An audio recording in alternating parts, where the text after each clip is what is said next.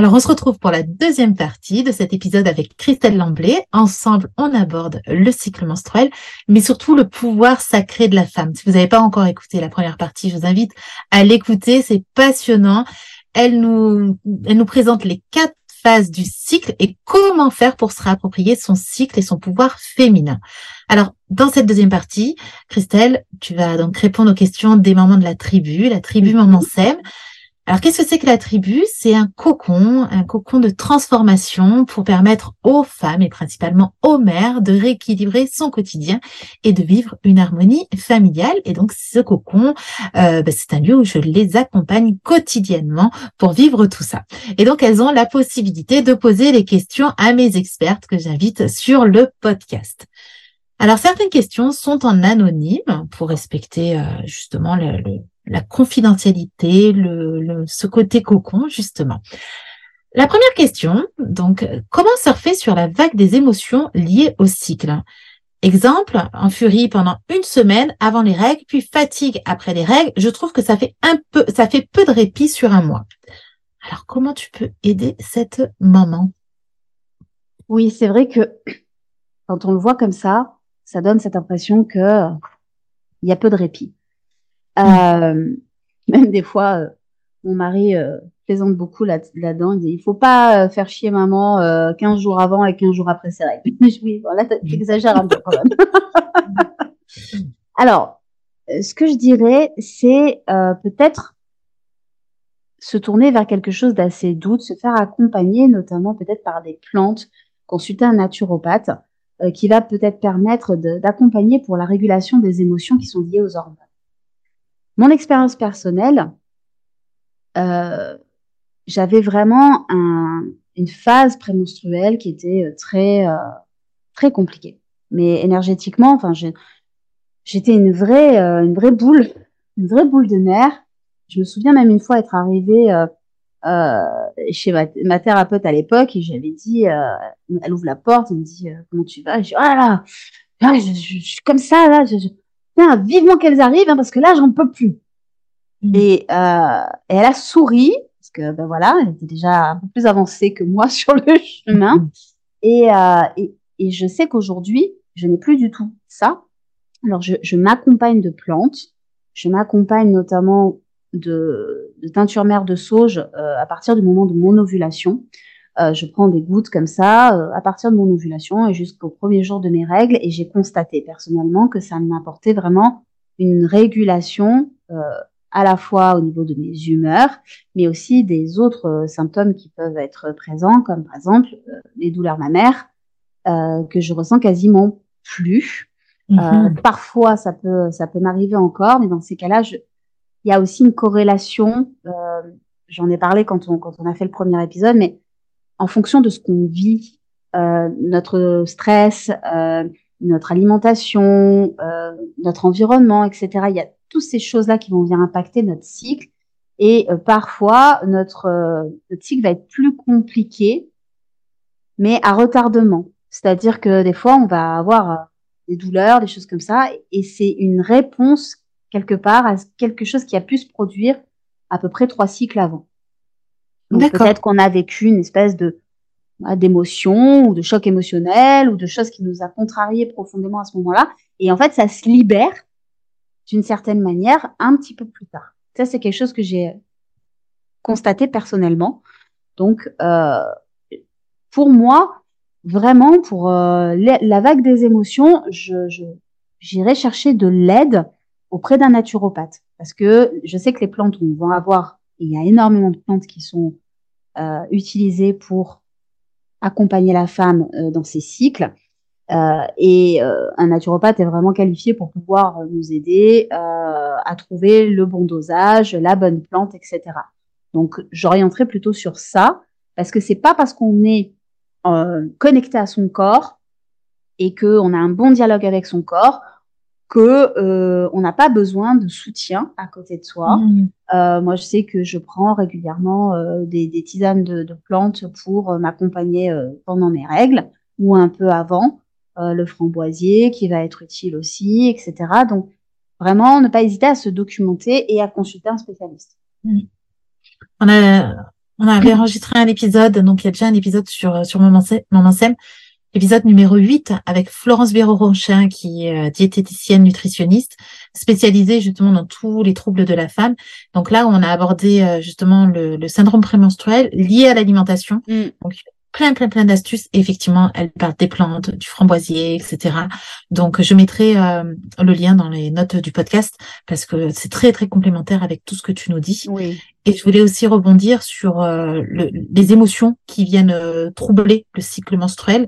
Euh, il, y a, il y a quelque temps, je discutais avec euh, une maman que, je vois de temps en temps euh, dans mon entourage, et elle me disait qu'elle a le même âge que moi, donc 43 ans, et qu'elle était déjà ménopausée. Je suis comment ça, t'es ménopausée?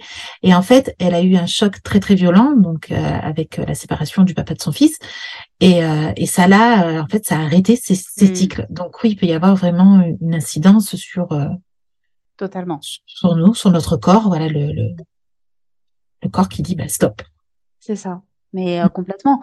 Mais il euh, y, a, les aménorrhées euh, post-traumatiques sont sont reconnus. Hein. Je veux dire, il y, a mm. vraiment, voilà, quand on vit un énorme choc émotionnel, ah, bah, un des symptômes, ça va être que effectivement, on peut arrêter de saigner pendant plus ou moins longtemps. Mm. Donc là, vraiment, c'est bien de pouvoir se faire accompagner et mm. essayer d'aller dénouer euh, je pense que moi, je le vois en tout cas, au fur et à mesure que j'ai apprivoisé mon cycle, euh, je le vis beaucoup mieux. Et du coup, ça se lisse dans le temps. C'est-à-dire que les désagréments que je pouvais avoir, notamment euh, par rapport au changement d'humeur et tout, outre le fait que je m'accompagne de la sauge, mais je suis vraiment passée de la furie qui savait pas quoi faire de son énergie à la créative. Mmh. C'est-à-dire que j'ai transformé parce qu'à partir du moment où j'ai pris conscience que cette énergie qui était à l'intérieur de moi, qui demandait qu'à sortir, mais qui ne pouvait pas s'exprimer parce qu'elle ne savait pas comment le faire, parce que je ne savais pas ce que c'était. À partir du moment où je l'ai conscientisé, je me suis, hop, j'ai changé un petit peu, si tu veux, j'ai fait un pas de côté. Et là, ben voilà, je suis, euh, je suis un peu tendue, je suis un peu nerveuse, ou je, je fourmille d'idées, euh, et je, et je sens que mon corps lui ne suit pas, ok, bon bah, je sais que je vais pouvoir m'en préoccuper plus tard, mais dans ce cas-là, ben, je vide ma tête. J'écris, j'écris, j'écris, j'écris, euh, je pose, je vais colorier, je vais danser comme une folle. Je, voilà, je vais essayer de faire des choses, je vais essayer de créer quelque chose, ne serait-ce que de créer euh, du bien-être pour moi. Et c'est vrai qu'en le faisant comme ça, ça m'a permis de faire en sorte que cette phase euh, je la vis vraiment mieux. Mhm. Et qu'après, bah forcément, du coup, comme je suis plus à l'écoute de mon corps et moins dans le conflit, en fait, du coup, la phase suivante, qui est la phase où je vais saigner et qui peut être douloureuse, parce que bah, on est bien d'accord, l'utérus c'est un muscle, un muscle qui se contracte, c'est pas agréable. Hein je parle évidemment pas de la souffrance qu'on peut ressentir quand on a des maladies euh, type endométriose, etc. Mais à minima, c'est pas agréable. Ça peut mm. être même douloureux. Euh, quand on en est à ces stades-là, euh, pour l'avoir vécu, parce que quand j'étais quand j'étais plus jeune, etc., je, je vivais des douleurs euh, très intenses. C'est la pilule qui a permis de réguler un peu, mais quand j'ai arrêté la pilule, je me suis dit bon, on va laisser revenir les choses. Et en fait, aujourd'hui, je le vis beaucoup mieux cette phase-là, je la vis beaucoup mieux. Je sens, tu vois, que je suis peut-être un petit peu plus réactive, un peu moins patiente. Je le sais, je le dis. Parce que du coup, ça permet aussi, le dialogue va mm. permettre aussi d'apaiser autour de soi. Ok, attention les gars, je suis en phase créative, donc avec beaucoup d'humour, faites pas chier. Et du coup, en fait, euh, ça se, ça se lisse vraiment. Donc je pense que euh, le fait de, de, de commencer à s'observer et à apprivoiser son cycle va permettre au bout d'un moment de se rendre compte qu'il y a des phases qu'on vivait peut-être de manière plus compliquée qui s'assouplissent et qui deviennent un petit peu plus faciles. Donc cette phase créative, c'est une phase où on a beaucoup, beaucoup, beaucoup d'énergie avant la phase où on en a un peu moins et on est très fatigué, on a le corps. Bah, en fait, en fait, ta phase créative, c'est tu, tu ressens que ça bouillonne à l'intérieur de toi. En fait, c'est cette énergie de création qui est là. Alors, elle peut remonter au niveau du mental. Ça peut, euh, tu vois, parce qu'en fait, on a une espèce de radar à problème à ce moment-là. Moi, c'est systématique. Hein, je peux te juger.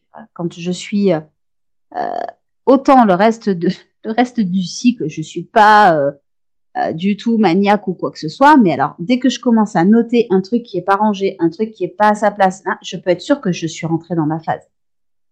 Parce que je repère. Et je repère et ça vient me me taper, me dire ça me dérange là, alors que le reste du temps, bon, je vais être moins euh, virulente là-dessus. Tu vois ce que je veux dire? Cette phase-là, il y a, y a vraiment, il y a vraiment cette énergie-là qui a besoin d'un exutoire. Et comme elle va pas, ça, ça va pas se passer euh, par la création d'un embryon, il faut qu'on trouve un autre moyen de la mettre à profit, de la, de, de la, de la dompter d'une certaine façon, de l'apprivoiser et de la mettre à profit pour faire autre chose. Mettre à profit, ça pourrait être par exemple faire la cuisine pour pouvoir être tranquille quand on quand on a nos règles. Par exemple, profiter parce que euh, la, transition, elle se fait plus ou moins brutalement, mais tu sais, c'est vraiment des transitions. Il y a beaucoup d'énergie. Il y a euh, généralement euh, un jour, peut-être que c'est quelque chose que, tu as repéré ou que, ta communauté a repéré aussi. Moi, je le sais, je l'ai vu chez moi. Euh, j'ai envie de faire le ménage. Mais alors, je vais le faire à fond ce jour-là.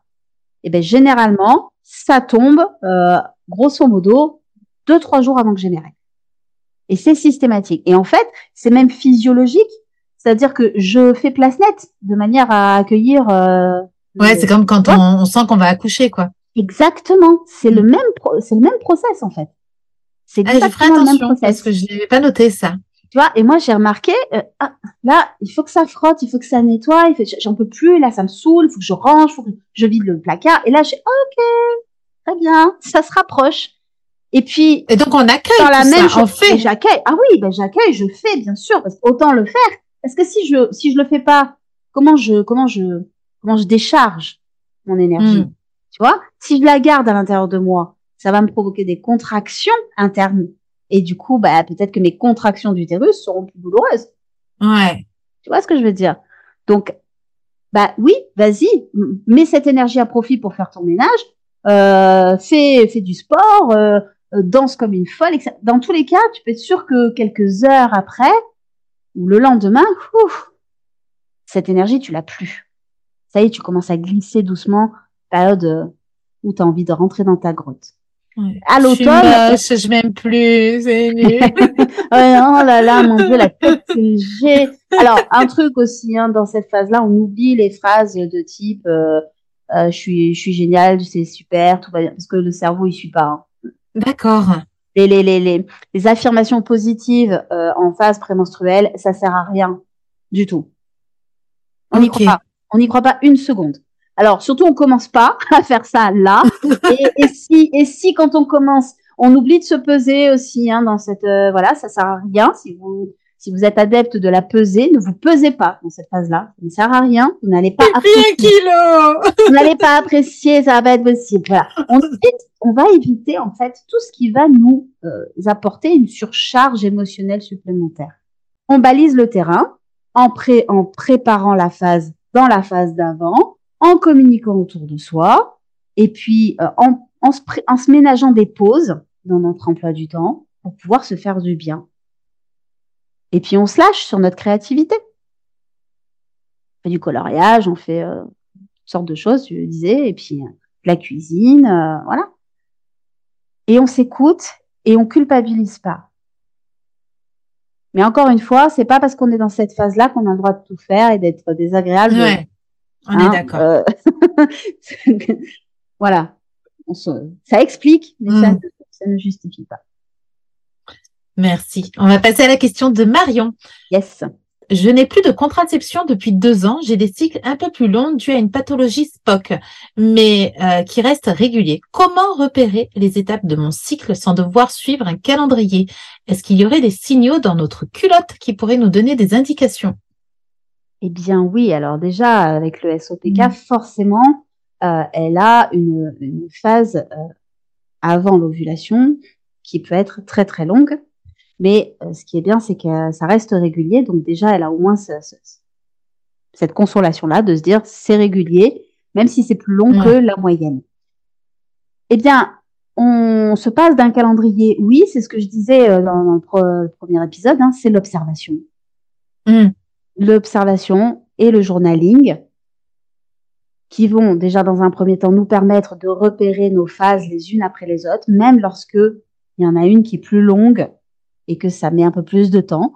Mais je pense qu'effectivement, ça va pouvoir lui permettre de se repérer grâce à ce journaling avec peut-être aussi un mandala lunaire euh, pour pouvoir avoir les deux côte à côte et euh, repérer plus rapidement sur un dessin. Tiens, paf, là, tu vois, tu prends quatre couleurs et tu colories chaque pétale. Voilà, ben, tous les pétales de ma phase menstruelle, ils sont de cette couleur, clac, clac, clac. Ah, ben là, je pense que je suis passée à cette phase-là, clac, clac, clac. Et puis, ah, bah tiens, mon schéma, il se reproduit plus ou moins quelques jours près. Donc, euh, euh, parce que vraiment, l'observation va permettre de repérer ses phases, donc euh, son humeur, ses ressentis, ses ressentis, ses émotions, ses pensées, euh, ce que je devais faire et que j'ai pu faire, ce, que, ce qui a été compliqué à faire, ce qui a été euh, très, très facile à faire. Qu'est-ce que ça a provoqué chez moi comme réaction quand je suis pas arrivée à faire quelque chose ou quand on m'a mis la pression, etc. Et puis, euh, dans un deuxième temps, tu parles d'observer euh, des signes dans ta culotte. Effectivement, il y a l'observation de la glaire cervicale.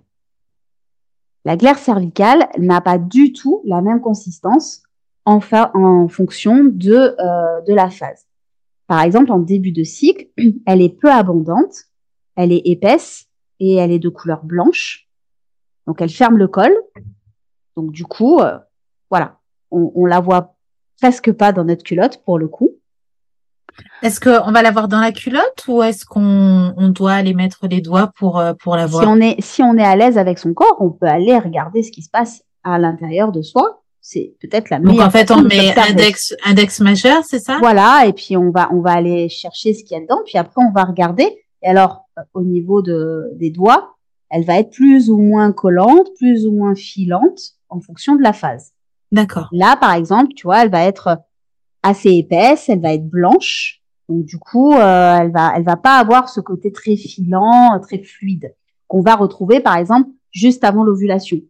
Euh, dans les deux trois jours qui précèdent l'ovulation, là, euh, on peut la sentir quand tu vas aux toilettes et que tu as fait pipi et que tu t'essuies. Mais il y a pas. Ah mais non, je me suis pas bien essuyée. non, en fait, c'est, c'est, en fait, il y a pas que. Oh putain, c'est, c'est, c'est, il y a un truc en plus. On sent que, tu vois. Alors bon, euh, il y, a, y a ce côté, tiens, ça glisse en fait. Mais c'est fait exprès finalement. bien sûr, évidemment que c'est fait pour faciliter euh, le, le, trajet des spermatozoïdes. On le sait bien. Donc du coup, on va la sentir. Elle est fluide, elle est plus abondante, elle est filante. Et quand on ovule, euh, sa texture est comparable à celle d'un blanc d'œuf. Elle est vraiment euh, fluide, brillante, très élastique, euh, translucide. Voilà. Et puis, après l'ovulation, ça se dessèche euh, et on va revenir donc sur une, une, glaire peu abondante. Donc déjà, tu vois, euh, parfois, c'est moi je le, je le constate clairement, mon ovulation, n'est pas du tout à 14 jours bien que j'ai à peu près un cycle de 28 jours, plus ou moins deux jours, tu vois. Mm. Mais généralement, euh, je commence à avoir euh, les glaires qui apparaissent. Euh, je suis encore dans ma phase de jeune fille, a priori, tu vois. Ouais. Et puis, il y a ta libido. Ta libido. Il y a un indicateur. Ah ouais. Je veux dire, quand tu commences. Mon mari me le dit, hein, il me dit là, ça y est, c'est bon quand tu commences à avoir tous les signes euh, de, de, de, de l'envie, à la fois à l'intérieur de ton corps et puis dans ta manière de te comporter, etc. Bon bah c'est ça, on a ce côté aussi. On a ce côté bah, complètement, mais oui, mm. c'est le moment où on va peut-être euh, avoir, comme on se kiffe en plus à ce moment-là, et que même physiologiquement, on a ce côté un peu de, de, de symétrie qui s'installe dans le corps, tu vois, au niveau du visage, etc. Il y a un truc qui fait que, waouh, ah, on se kiffe, donc forcément, on a envie de faire kiffer les autres, quoi. Mm. Donc voilà. Donc c'est vrai que tu as, tu cette, ces repères-là qui peuvent, euh, qui peuvent être euh, intéressants à repérer, justement. Ok, donc là, on va encore plus en, en connaissance de son corps quand on vient, euh, quand on vient voir justement sa glaire cervicale. Mm. Ok. On a une autre question d'une personne anonyme. Et il y a un cycle irrégulier. Je trouve quelquefois difficile d'arriver à identifier le syndrome prémenstruel avant l'arrivée des règles. Je me dis souvent après coup que mon irritabilité était en lien avec le SPM. Quels peuvent être les signes avant-coureurs? Concernant les quatre phases du cycle, comment mettre en, en place des éléments dans le quotidien permettant de respecter ces quatre étapes? Bah là encore, voilà, observation de la glaire. Ouais. Hein, parce que du coup, euh, elle va te permettre de savoir quand tu ovules, quand tu es dans cette phase-là. Et donc, forcément, bah, à partir du moment où tu as ovulé, dans les 12 à 14 jours qui vont suivre, il va y avoir euh, cette, tes règles qui vont pas tarder à arriver. Donc, tu vas rentrer assez rapidement dans ta phase prémenstruelle. Donc, l'observation des, des, des glaires va permettre d'identifier un petit peu avant, d'accord? Euh, Et puis, ok, dans tous les cas, euh, s'apercevoir, se, se, rendre compte même après coup, parce que ça, vous allez, enfin, c'est normal de se rendre compte après coup. Et je dirais que quelque part, c'est un premier pas. C'est-à-dire que hop, j'ai de l'irritabilité et j'ai mes règles qui sont arrivées. Ah ben en fait, j'étais irritable, donc c'était mon syndrome prémenstruel. Ok. Quand je ressens de l'irritation, prendre une pause. C'est quoi qui est en train de m'irriter là? Qu'est-ce qu'il y a? C'est quoi la cause? C'est euh, mon mari qui a pas mis le linge, euh, enfin qui l'a laissé traîner au pied du panier au lieu de le mettre dedans? Ok, ça, ça, ça me fait quoi exactement? Est-ce que je trouve ça chiant ou est-ce que vraiment j'ai envie de le foutre dehors avec sa, ses chaussettes sales? Si c'est ça, effectivement, là tu tu, vas repérer que tu es dedans. C'est plus mm. après coup, tu, es, tu vas repérer que tu es dedans. Déjà, tu vois. Euh, quand tu commences à repérer ce que je te, ce que je disais aussi, euh, quand tu commences à repérer tout ce qui va pas, que ton radar à problème c'est mis Alors, ça va être dans le dans le physique, hein, dans ce que tu vois euh, autour de toi, mais ça va être aussi, euh, par exemple, au travail, tu vas peut-être, je sais pas moi, avoir un, un rapport à lire et puis euh, tu vas, tu vas noter, ça c'est pas bon, ça c'est pas bon, ça c'est pas bon. Ah, pourtant t'es pas irrité, tu vois. Y a, mais t'as peut-être que là, cette espèce de radar qui s'est mis en place, que si tu avais lu ce rapport peut-être euh, une semaine plus tôt, ce serait passé. Donc qu'est-ce qu'on fait là du coup tout ça?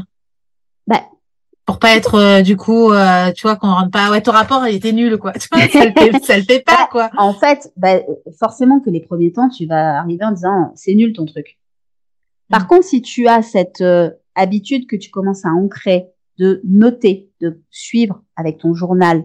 Tiens aujourd'hui j'ai eu un rapport à lire gna gna gna gna il s'est passé ça il s'est passé ça machin et que tu reviens dessus et puis que tu te rends compte qu'en fait c'était vraiment dans ta phase bon bah, dans ce cas là Peut-être que la fois d'après, quand on te proposera de lire un rapport et que ça tombera dans cette phase, s'il n'y a pas d'urgence et que ça peut être fait un peu plus tard, reporter pour ne pas être incisif. Si toutefois ça peut être euh, bénéfique parce que du coup on va être cash, on va mettre un peu moins de forme, c'est sûr, mais peut-être que ça peut être bénéfique aussi pour l'entreprise d'avoir justement cet œil hyper euh, acéré qui va dire non là ça va pas en fait. Là on est en train de faire de la merde. Donc non on fait pas ça surtout pas. Tu vois c'est hmm. aussi une vigilance c'est ça c'est on, va utiliser cette énergie ou Bien pas sûr. en fonction du moment en fonction des personnes de la possibilité et du but de l'objectif recherché exactement c'est en hmm. ça que quand on connaît vraiment ses, ses capacités ses compétences et les points de vigilance à avoir, on va avoir cette facilité, cette efficacité de dire, OK, euh, on a une réunion de travail pour tel, tel projet, euh, on a plusieurs dates. Ah, là, a priori, ça devrait tomber dans la phase où je vais pas, je vais pas être réceptive. Est-ce qu'on peut la décaler plutôt à l'autre date? Oui, c'est possible pour tout le monde. Ok, tu vois, ah, là, on peut pas décaler. Bon, bah alors dans ce cas-là, si je peux pas décaler et que je sais que potentiellement je vais avoir cette attitude-là. Je vais essayer de pallier à ça. Je vais essayer, par exemple, si j'ai une réunion, ben, sais pas, peut-être un petit coup de méditation, un petit, un petit aller marcher euh, dehors avant la mmh. réunion, euh, tu vois, trouver le moyen, aller crier euh, quelque part, histoire de vider, pour être un petit peu plus neutre. Mais dans tous les cas, je pense que ce regard-là, ce radar-là va, est, tellement euh, utile que quand on a réussi à, à s'en servir, à en faire vraiment un outil au quotidien, on, on peut vraiment l'exploiter à fond, tout en essayant de dire les angles. Parce que c'est pas simple quand même d'aller dire à ses collègues de travail, bon là, je suis pas dans la bonne phase pour euh, essayer d'apporter un regard bienveillant sur notre rapport. Est-ce qu'on peut attendre euh, après mes règles Voilà, c'est pas compliqué. Enfin, c'est justement c'est compliqué. bah, en fait, euh, techniquement, c'est pas compliqué. sociologiquement, socialement, humainement, parce qu'il y a ces tabous, c'est compliqué. Ouais. Maintenant, peut-être qu'il est euh, temps de commencer à apporter ce genre de dialogue au travail, mm. de crever ce tabou, parce que un patron qui va avoir euh, dans son service une femme qui euh, exploite toutes les capacités de son cycle va avoir entre les mains une personne d'une efficacité et d'une productivité dingue. Ils en ont pas conscience, mais par contre, c'est vraiment quelque chose. Euh, mais nous non plus, au démarrage, on n'en a pas conscience. Donc c'est peut-être déjà à nous de prendre conscience de tout ça pour pouvoir euh, avoir un, un, un, dialogue et une affirmation qui sera un peu plus euh, ça va prendre du temps. Voilà. Ça va prendre du temps. Bien sûr que ça va prendre du temps. Euh, là, clairement, euh, c'est pas d'un coup de baguette magique qu'on va arriver à mieux vivre son cycle. Ça mm. va demander du temps. Ceci dit, en fonction de la période où on est. Tu vois, si tu es dans la quarantaine, parce que ben, souvent, c'est à peu près à ce moment-là qu'on commence à se poser des questions. Euh, t'as, t'as quoi? T'as 20 ans, 25 ans, 30 ans peut-être, si tu as eu tes règles vers 10, 10 11 ans, tu as une bonne trentaine d'années derrière toi de conditionnement, de tabou à faire sauter. Ouais. Ça va donc pas se faire du jour au lendemain, on est mm. bien d'accord. Par contre, c'est pas obligé de prendre encore 30 ans. Ouais. Parce que la prise de conscience et l'appropriation de tout ça, elle peut aller assez vite. Et dans la mise en œuvre, elle va prendre du temps, mais on va voir des effets au fur et à mesure du temps qui passe, d'un cycle à l'autre. Je reviens sur la question. Euh, pour euh, mettre en place les éléments dans le quotidien, bah, c'est ce que je disais déjà, si tu veux, c'est qu'à partir du moment où on a cette observation de soi, où on a repéré nos quatre phases. Qu'ensuite, on a repéré ce qu'on faisait facilement, ce qu'on faisait moins facilement, ce qu'on aimait faire, ce qu'on n'aimait pas faire, comment on était avec les autres, etc. Bah, du coup, on va pouvoir mettre euh, assez euh, rapidement, finalement, au bout de, je sais pas, quatre, cinq, six cycles, on va pouvoir commencer petit peu par petit peu, petit pas par petit pas, parce que comme je dis, il y a 20, 30 ans de, de, de, de oui. déconditionnement à faire, d'accord? Donc ça va prendre du temps, mais vraiment se poser et se poser des questions, tu vois Ok, euh, là, cette personne, elle m'a dit ça, ça m'a irrité. D'accord. Pourquoi ça m'a irrité? Est-ce que si elle m'avait dit ça dans l'autre phase où je suis plutôt comme ça, est-ce que ça m'aurait irrité autant? Tu vois? Et Mm, mm. pour pouvoir aller chercher peut-être cette énergie peut-être un peu plus, euh, euh, j'irais peut-être plus douce, mais en tout cas moins brusque, parce que évidemment c'est toujours la phase prémenstruelle et la phase menstruelle qui sont problématiques, les deux autres. Quoique, si on fait pas attention, la phase de printemps peut être un petit peu compliquée pour les autres, parce qu'on n'est pas hyper empathique, on est focus interne quand même. Hein. Et, et, on fonce, on fonce, on fonce. Donc on peut aussi être un petit peu moins euh, agréable, mais ça passe, euh, ça passe euh, plus inaperçu. C'est moins aussi flagrant que la phase prémenstruelle. Et puis peut-être aussi, tout simplement, lorsque dans, le quotidien, dans les discussions qu'on a autour de nous, même quelqu'un qui va plaisanter, parce que on va se mettre un petit peu en colère et que la personne va nous regarder et dire oh là là ça va t'as pas d'humour t'as tes règles bah peut-être recadrer la personne Parce que peut-être que t'as pas tes règles et peut-être que t'es même pas en phase prémenstruelle, mais que c'est normal que tu aies été agacé parce que la personne, elle a dit. Hmm. Et si on a nos règles? Et si on a Bah nos oui. règles Bah oui, j'ai mes règles, effectivement. Et je peux te dire que généralement, en face, ça reste pas. Ouais. Parce que ça m'est arrivé une fois euh, avec un collègue où euh, il m'a taquiné comme ça et je l'ai regardé, j'ai fait effectivement, j'ai mes règles. Et quand j'ai mes règles, je suis un peu moins patiente. Et c'est normal. Et c'est normal. C'est ça, je pense qu'il faut aussi euh, se dire et dire. Et c'est normal. Bien sûr. Ouais. Il y a, y a aussi euh, peut-être le côté euh, fringale.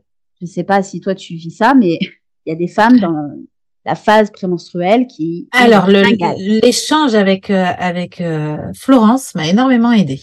Mhm. Donc euh, voilà, vraiment, elle donne des outils euh, simples à mettre en place sur changer son alimentation, apporter beaucoup plus de protéines, justement pour éviter la chute d'hormones. Mm. Et euh, sur le dernier cycle, euh, j'ai eu beaucoup moins de d'envie euh, de sucre, d'envie de, de grignotage qui Mm. euh, euh, qui qui impacte après aussi euh, sur plein plein de choses. Donc euh, C'est ça. donc ouais, c'est vrai que on- C'est, c'est, c'est on- là aussi on retrouve notre pouvoir quoi dans notre alimentation. finalement. Exactement. Exactement. Moi, c'est vrai que je suis pas sucre au naturel. Quelqu'un qui, euh, qui mange du sucre à tout bout de champ, tu vois, je grignote pas, etc. Mais je me suis rendu compte, eh ben, que pendant ma phase prémenstruelle, j'avais une petite envie, tu vois, d'un petit plaisir, euh, tu vois, de prendre euh, du lait frais, euh, bien, pas, pas du lait acheté, voilà, du lait frais qui vient du producteur et, et de me faire un petit bol de lait euh, nature avec deux, trois gâteaux dedans. Et, et je me suis dit, mais c'est bizarre. C'est toujours à peu près au même moment que ça me revient. Tu vois, c'est des, et en fait, c'est parce que ben, je m'observe. Ah, ben, c'est bizarre. Parce que d'autres fois, mon mari fait, euh, je t'ai pris du lait. Et là, je fais, ouais, ok. Puis il y a d'autres moments, je fais, ah ouais, trop bien. Tu vois? Et là, tout de suite, je dis, bah oui, je vais avoir pas, je vais pas tarder à avoir mes règles. Ouais. Donc là, c'est ce petit, et c'est, c'est des petits signes. Ça peut être très subtil parfois, tu vois? Mais après, une fois qu'on les a repérés, on peut mettre en place des choses comme effectivement reprendre son alimentation euh, pour pouvoir éviter bah, de se flinguer euh, à coup de sucre ou des choses comme ça. Merci. Bon, là, on a vraiment de quoi avancer. hein. On a une question de Caroline. Comment gérer les changements d'hormones? 46 ans, plus de contraception depuis deux ans et des douleurs de plus en plus fortes et un moral qui diminue beaucoup à partir de deux jours avant mes règles. Est-ce que la cup est adaptée à toutes? Quelle contraception possible autre que le stérilet ou la pilule que je ne supporte plus? On a plusieurs questions de la part de Ouais. Caroline. Alors, je te laisse peut-être répondre à la première sur les douleurs Ouais, et, et le les moral. d'hormones, le, le moral et les douleurs. euh, alors, il n'y a plus de contraception. Elle a 46 ans, donc on va dire que dans quelques temps, elle va préparer ça. Elle est peut-être en périménopause, c'est possible. euh, mais bon, à voir peut-être. Moi déjà, dans un premier temps, euh, je consulterai peut-être encore une fois un naturopathe pour gérer la phase euh, émotionnelle et hormonale, pour pouvoir vraiment euh, se faire soutenir, se faire accompagner par des plantes sans forcément passer bah, par des pilules. hein, voilà, euh, Ouais. bourrées d'hormones et qui sont pas forcément très très bonnes pour euh, pour notre corps. Euh, et je dirais que s'autoriser en fait à euh, prendre soin de soi. Elle- quand elle dit qu'elle a son moral qui diminue à partir de deux jours avant ses règles, je dirais qu'à ce moment-là, qu'elle se retire dans sa grotte, qu'elle aille vraiment se coucouner. Et se comment on fait quand on bosse, par exemple? Alors, c'est sûr que quand tu bosses, c'est un peu compliqué. Tu vas avoir besoin de rentrer dans ce dialogue avec ton corps, Ok. de faire le minimum syndical requis et possible dans cet état, mais en promettant à ton corps que lorsque tu vas rentrer à la maison, tu vas prendre soin de toi. Hmm. Et en fait, on se rend pas compte, mais Et ce qui est pas toujours évident aussi avec euh, avec des enfants, parce que Caroline est pas maman toujours solo. c'est pas toujours évident. Alors, maman solo pour Caroline, forcément, quel âge l'enf- euh, quel âge enfant, un enfant, deux enfants, sais Deux enfants de mémoire, de mémoire 12, 13 ans et 8 ans. Si ma mémoire est bonne, je, je crois que oui. J'essaie Ok. de connaître au mieux les mamans que j'accompagne. sont, c'est des enfants qui sont relativement grands, Hmm. c'est pas des tout petits bouts, et qui peuvent peut-être, le temps d'une soirée, s'occuper de leur maman. Tu vois, euh, s'il y a de la, du dialogue avec les enfants pour expliquer, maman elle est fatiguée, que maman euh, elle a besoin de repos, quand elle va rentrer du travail, ça a été une journée compliquée et que du coup, elle va pas pouvoir être au maximum, essayer d'apporter, bien sûr, de l'anticiper sur les autres phases, de discuter de ça sur les autres phases et de prendre du temps, parce que là aussi, encore une fois, ça va prendre du temps. Si c'est un sujet qui a jamais été abordé euh, en famille, tu vois, c'est sûr que c'est pas euh, le jour où elle va rentrer du travail en étant euh, déprimée parce qu'elle va avoir. Je vais avoir des règles. non. Foutez-moi la paix et les gamins ils vont rien comprendre. C'est de la mise en place. C'est de la communication, de la mise en place. Je, je suis convaincue qu'à qu 12-13 ans, euh, bah, euh, le plus grand peut peut-être gérer le plus jeune. Le temps de quelques heures.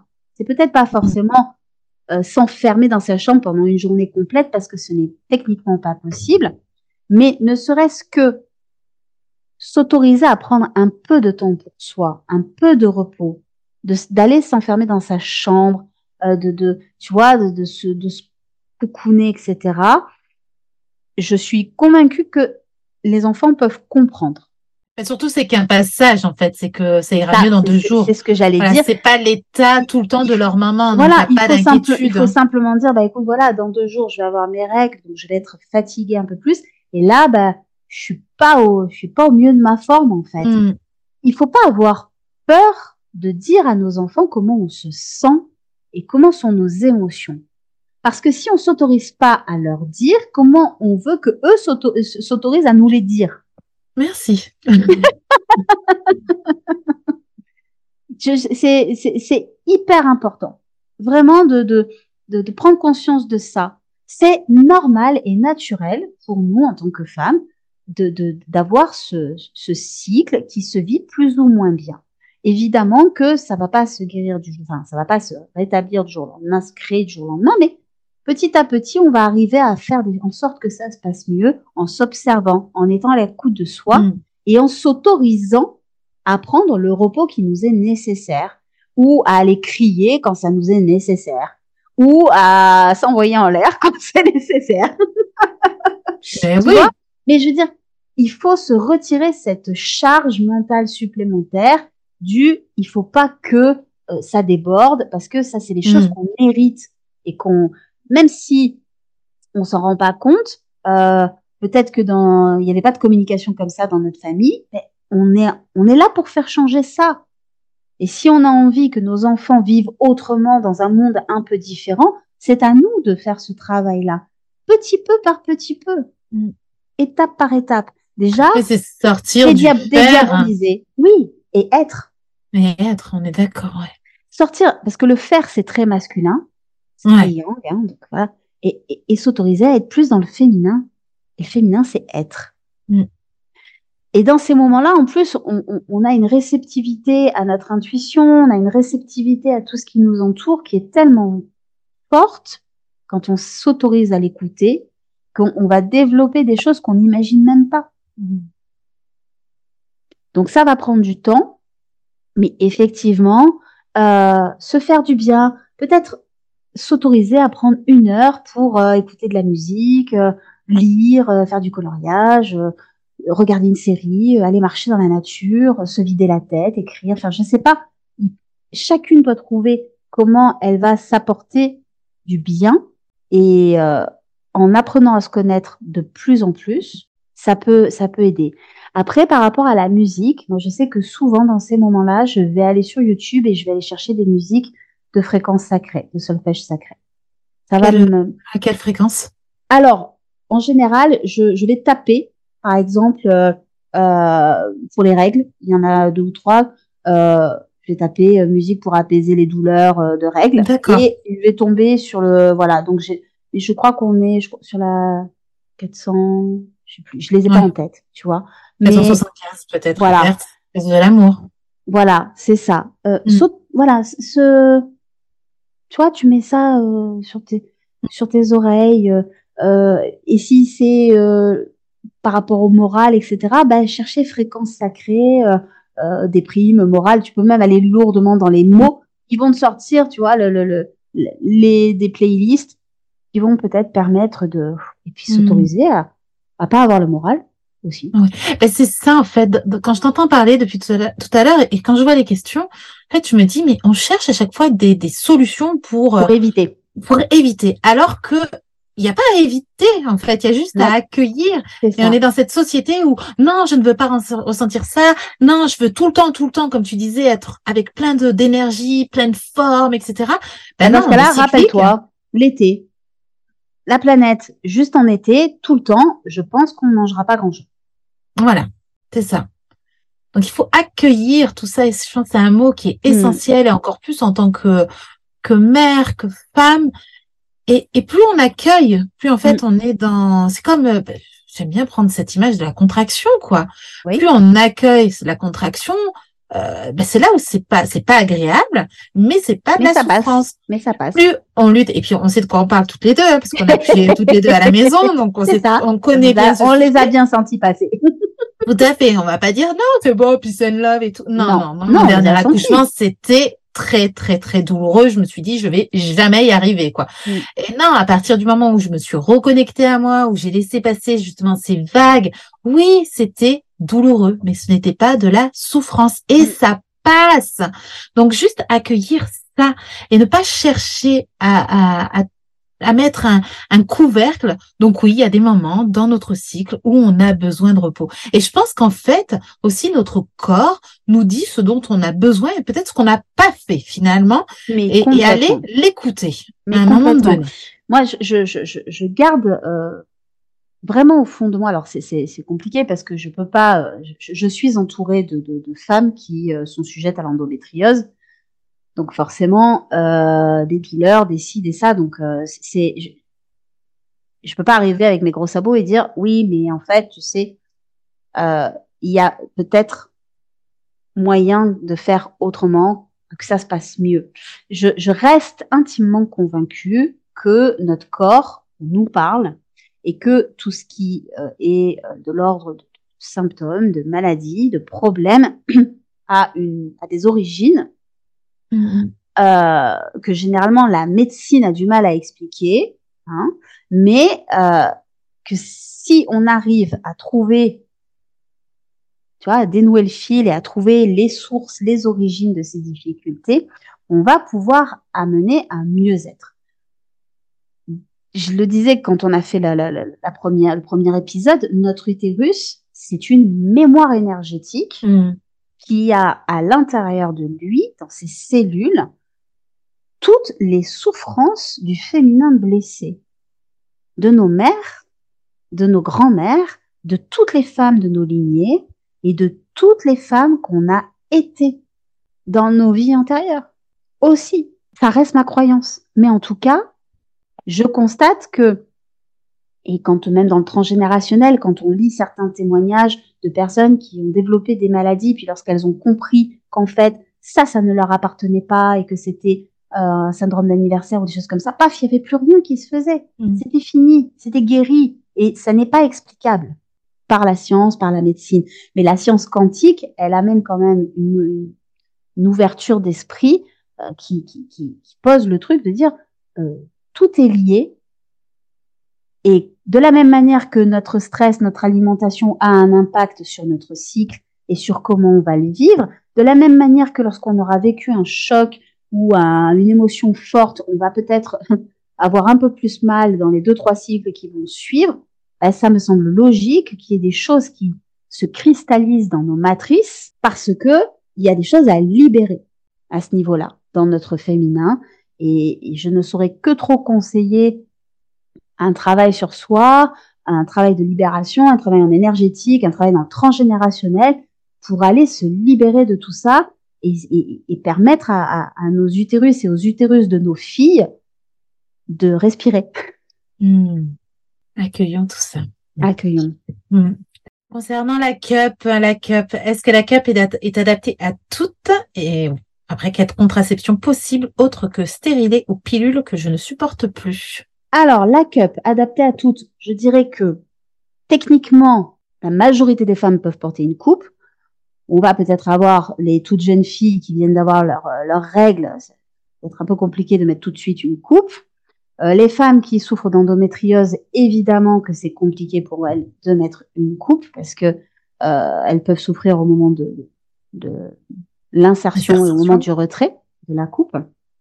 Alors, la coupe, euh, il y a plusieurs modèles de coupe, il y a plusieurs tailles de coupe, d'accord? Donc c'est vrai que il y a aussi plusieurs contenances, ce qui permet euh, de, de, pouvoir trouver celle qui va être adaptée. Euh, et alors j'ai découvert, et c'est quelque chose que j'ai l'intention de tester bientôt là, mais la coupe Ayora, qui est une coupe qui se met avec un applicateur Hmm. Et qui est une coupe qui n'a pas la même forme que les autres. Elle a plutôt la forme d'un disque euh, et elle est moins épaisse en fait que les coupes euh, classiques et elle a la largeur d'un support tampon. Et en fait, elle a une, une forme qui va lui permettre de, de venir se, se, se, coller au niveau euh, de, de, de l'utérus, vraiment qui pourrait même, d'après ce que j'ai lu dans les commentaires, et je suis concernée par le sujet, convenir aux femmes qui euh, ont un utérus rétroversé. D'accord.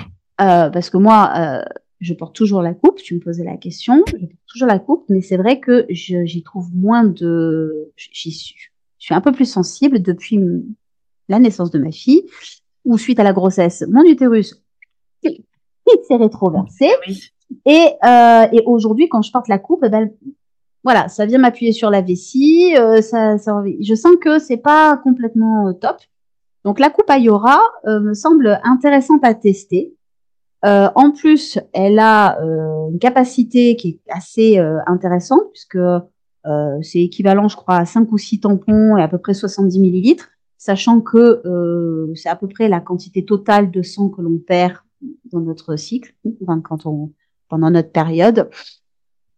Voilà, je pense Oui. que ça peut, ça, ça peut être intéressant, euh, peut-être, si on est tenté par la coupe, d'aller chercher ça. Sinon, j'ai vu aussi qu'il y avait une entreprise qui avait créé un, un applicateur pour les coupes plus, cas- plus, plus classiques aussi, pour arriver à la, à la mettre plus facilement. Voilà, euh, pour la coupe, ce que je pouvais, euh, ce que je pouvais en dire. Ok. C'est déjà très complet. Et donc, euh, concernant la, la contraception, autre que stérile et pilule, La vasectomie? ah purée, ça serait bien. En tout cas, moi, c'est ce qu'on a choisi avec mon mari, hein, parce Mm. que dans ce cas-là, puisque après, euh, après ma grossesse, j'ai tenté euh, le DIU en cuivre et j'ai vécu un enfer pendant euh, trois mois, où j'ai été avec des, des règles hémorragiques qui duraient une éternité et que c'était infernal. Donc, ouais, la vasectomie, on n'en parle pas suffisamment. Euh, Mhm. Ça reste encore hyper tabou chez nous en France, euh, même s'il y a un petit peu du mieux, parce que euh, j'ai pu constater qu'on avait quand même la multiplication par 10 en 10 ans des opérations de stérilisation masculine. Faut pas oublier que la contraception, c'est une histoire de couple. Hein, donc forcément, à un Ouais, moment alors, donné, Et, il serait... et là, en fait, voilà, elle est, et comme je t'ai dit, elle est maman solo. Donc, Voilà, alors elle est maman solo, donc il y a d'autres possibilités peut-être. euh, Mais il y en a pas beaucoup, hein. Alors, Parce que moi, j'ai le même souci. Voilà, et je suis allée voir la sage-femme et il n'y a pas, il y a pas grand-chose. Hein. On n'a pas grand-chose. et, et, puis, Voilà. et, puis, et puis voilà, quoi. on n'a pas grand-chose, effectivement. Euh, moi, je sais que j'avais utilisé euh, des ovules spermicides et je suis pas tombée enceinte. Pourtant, euh, voilà, euh, se privez pas. Euh, on les a utilisés euh, avant que lui fasse les démarches pour faire la vasectomie. Donc, c'est sûr que quand on est maman solo, qu'on n'a pas un conjoint, euh, voilà, régulier, etc. on sait qu'effectivement, la capote, il y a toujours le risque du, du craquage. À part l'abstinence, C'est compliqué. hyper compliqué. Ouais. c'est hyper compliqué. Parce que euh, la symptothermie, ça peut aider, mais ça demande une rigueur très importante, une Mhm. connaissance de son corps tout aussi importante. Euh, je voilà, je parierai pas dessus, perso. Voilà, je parierai pas dessus. C'est vrai que voilà, c'est il n'y a pas grand chose qu'on peut malheureusement euh, utiliser comme contraception si s'ils ont toujours pas euh, décidé à mettre en place la pilule pour les hommes. Mhm. C'est bizarre, elle, elle a tellement d'effets secondaires négatifs. Oh, Oh, mince alors. Oh. ouais. Donc ouais, moi je disais ouais la diaphragme, le, le, le diaphragme, ouais, diaphragme, du coup qu'on le met avant, mmh, avant un ça. rapport et. Euh, c'est ça. Bah, c'est un petit peu comme euh, comme l'ovule spermicide en fait que tu vas mettre juste avant le rapport aussi. Mmh. bon, voilà, ça peut ça peut faire partie des, des jeux, mais. C'est ça. Et trouver aussi un équilibre. Pas et trouver un équilibre. voilà. Ouais, c'est ça. On a une dernière question de Févronie, mm. donc il y en a plusieurs aussi. Ouais. Euh, donc sujet compliqué pour elle car elle souffre d'adénomyose mm. euh, qui n'a pas été détectée, qui n'a été détectée qu'en 2022, mm. euh, alors que qu'elle en souffre depuis l'adolescence. Du coup, grosse douleur qui l'handicape pendant ses règles, surtout.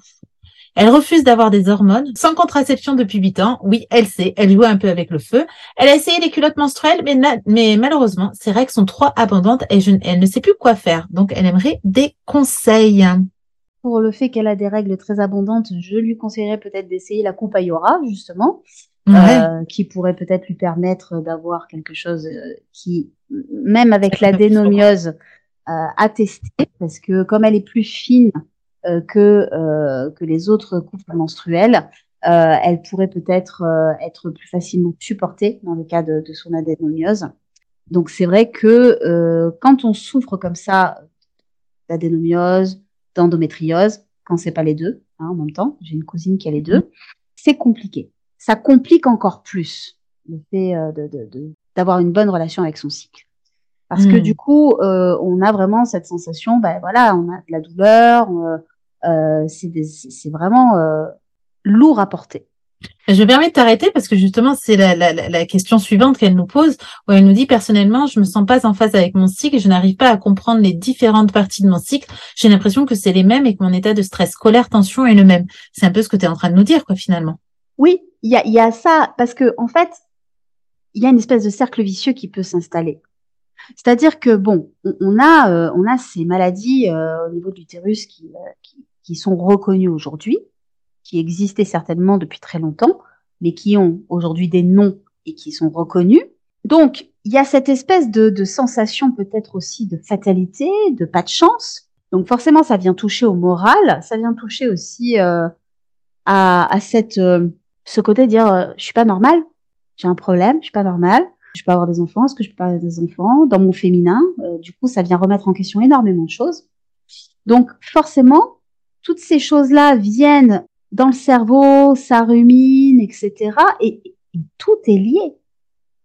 C'est-à-dire qu'à un moment donné, peut-être que pour savoir, parce qu'elle dit j'ai l'impression que mon état est toujours le même, peut-être que utiliser le journaling pour vraiment noter et euh, regarder de la manière la plus objective possible mm. si effectivement elle est tout le temps comme ça ou si c'est par phase, et que dans ce cas-là, ces phases vont s'expliquer par la physiologie du cycle féminin. Euh, Peut-être se faire accompagner là aussi par un naturopathe, tu vois.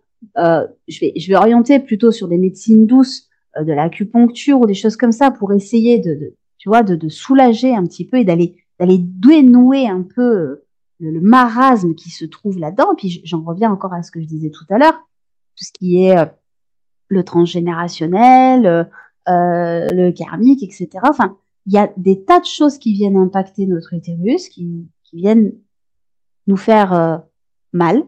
Et du coup, ça remet en, ça nous remet nous face à notre féminin. Et c'est compliqué dans ces cas-là euh, de se dire ouais c'est génial, j'adore, je vais avoir mes règles. Non, clairement pas clairement pas. Et puis, et puis c'est toute la sexualité qui est impactée aussi quand tu as la dénomiose ou l'endométriose. C'est tout vraiment cette, cette ta sphère de ta sexualité et de ta féminité qui est remise en question.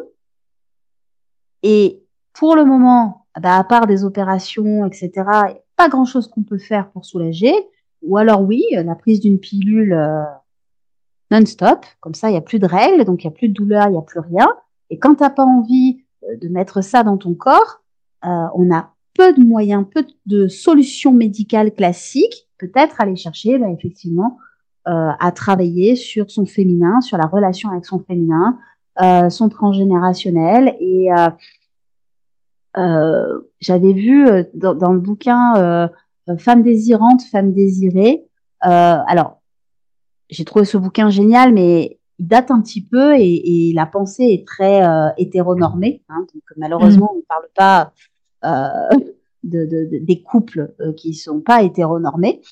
Mais en tout cas, il y a quand même des, des, fois, par exemple, elle parle que ben, toutes ces des secrets, toutes ces, ces, ces, ces, causes transgénérationnelles peuvent provoquer des mycoses, peuvent provoquer des maladies au niveau de notre de notre utérus et que peut-être aller creuser là-dedans, aller plonger un petit peu là-dedans et venir libérer son utérus en guérissant ses blessures de femme, ses blessures de lignée, pour libérer la voix après, ça peut être une piste aussi. Mmh. Encore une fois, ça reste ma vérité. J'ai pas de solution miracle. Je suis pas médecin, tu vois. Dire donc, mmh. je vais pas dire oui, oui. Euh, non, c'est des pistes du journaling, de l'observation, de la douceur, de l'accueil, de l'auto-bienveillance, et puis un travail sur soi, sur son féminin, sur son transgénérationnel. Ça peut aider, en tout cas. Je crois que ça a très bien résumé cette deuxième partie de podcast. C'était exactement ce que je voulais dire, mais c'est ça, voilà, accueillir tout ce qui se passe et aller travailler euh, un petit peu, euh, un petit peu ce qui vient nous chercher pour pouvoir retrouver sa pleine puissance. Enfin, moi, c'est ce que j'en ai retenu. Mmh. Et euh, ouais, être dans l'introspection, dans l'accueil et, et, aller mieux se connaître. Ouais. Mmh. Merci infiniment, Christelle. Euh, à toi. On va se retrouver pour un nouvel épisode, l'instant oui. où on aura tes astuces de maman. Mais en attendant, où est-ce qu'on te retrouve, toi, en tant que coach? Raconte-nous un petit peu, parce que tu nous as parlé de ton programme aussi, donc j'aimerais en mmh. savoir un peu plus. Eh ben, écoute, on me retrouve sur les réseaux sociaux, Instagram et Facebook. Ouais. Anamorphose Coaching. Je mettrai euh, tout en note de ce podcast. Euh, je te fais confiance sur ça. Et puis, euh, effectivement, alors je suis, je suis basée pas très loin de chez toi. Hein, je suis ouais. région aixoise, mais avec la magie des mmh. vidéos, la majorité de mes accompagnements se font en visio, donc c'est c'est plutôt cool. Je suis accessible à la francophonie. ouais, ça c'est trop bien. Et effectivement, j'ai un programme en ligne que j'ai euh, concocté et que je ne cesse de d'améliorer régulièrement et de rajouter des choses dedans, euh, qui s'appelle Anamorphose ton cycle. Oui, j'ai changé son nom euh, aujourd'hui parce que jusqu'à présent, il okay. Apprivoise ton cycle. Et puis en fait, voilà, parce que l'anamorphose, c'est un c'est un terme artistique en fait. Okay. Ce sont ces œuvres euh, tu sais que quand tu les regardes comme ça, elles sont comme elles ont une forme et puis en fait quand tu te déplaces, hop, elles changent de forme. Ok. C'est une anamorphose. Et en fait, j'aime cette idée de changer de regard sur son féminin, mmh. prendre un pas de recul, un pas de côté, un peu de hauteur pour aller euh, comprendre et, et, changer de regard sur son féminin, euh, aller creuser, aller se reconnecter à sa nature cyclique, sa nature sensuelle, sa nature émotionnelle de femme, ce, ce pouvoir qui est à l'intérieur de nous, travailler et libérer ses, blessures, ses blocages pour se réaligner à, à celle qu'on est à l'intérieur de soi et à sa mmh. mission de vie. Voilà, c'est je suis une activatrice de pouvoir féminin. Oh, euh... voilà et euh, et accessible par, par message pour, répondre aux différentes questions, différents accompagnements et en pleine créativité de plein de choses. je fais des mmh. aussi dans euh, les retraites. Du coup, tu nous as dit des retraites aussi. Il y a une retraite euh, au mois de mars euh, qui aura lieu dans la région aixoise aussi, euh, aixoise-salonnaise, euh, sur le couple. Donc c'est une retraite, une retraite pour les couples. Au mois de mai, on a la retraite sur la lignée aussi euh, familiale. Donc euh, on peut venir avec euh, sa mère, sa grand-mère, ou son père, ou son fils, ou sa fille. Ou Généralement plutôt euh, vraiment sur le travail de la lignée, donc avec okay. au moins un membre ou la fratrie. Et puis en juin, on a la la retraite fils et filles de la Terre. Euh, on va vraiment reconnecter euh, la femme et l'homme, puisque cette année on ouvre aux hommes, euh, à, à, sa nature un peu sauvage. Ça, ce sont les retraites auxquelles je participe en tant qu'animatrice. Et ma, ma, ma, collègue qui est à l'origine de ces retraites en organise une le mois prochain en Afrique et euh, Hmm. une à la fin de l'année en Guadeloupe. Oh, trop bien. L'occasion de voyager en même temps. En même temps. Super. Bon, bah, de toute façon, je mettrai euh, toutes les, infos pour euh, suivre les actualités de Christelle dans les notes du podcast. Je rappelle aussi que vous allez trouver toutes les notes de ce podcast, euh, tout, tout, tout le résumé, les notes sur le blog. Donc pareil, je vous mettrai le lien dans les infos. Comme ça, si vous avez besoin de vous y replonger, de reprendre des petites informations, ce sera plus simple que de réécouter l'épisode en entier. En tout cas, encore un grand merci Christelle pour toutes Ah, ces infos. Et puis à chacune d'entre vous, réappropriez-vous votre pouvoir féminin, vous en avez le droit et euh, Mm. ça va vous rendre encore plus puissante. Et puis du coup, on se retrouve très vite, en fait très bientôt, dans quelques semaines, pour l'instant SEM avec Christelle. Ok. À bientôt.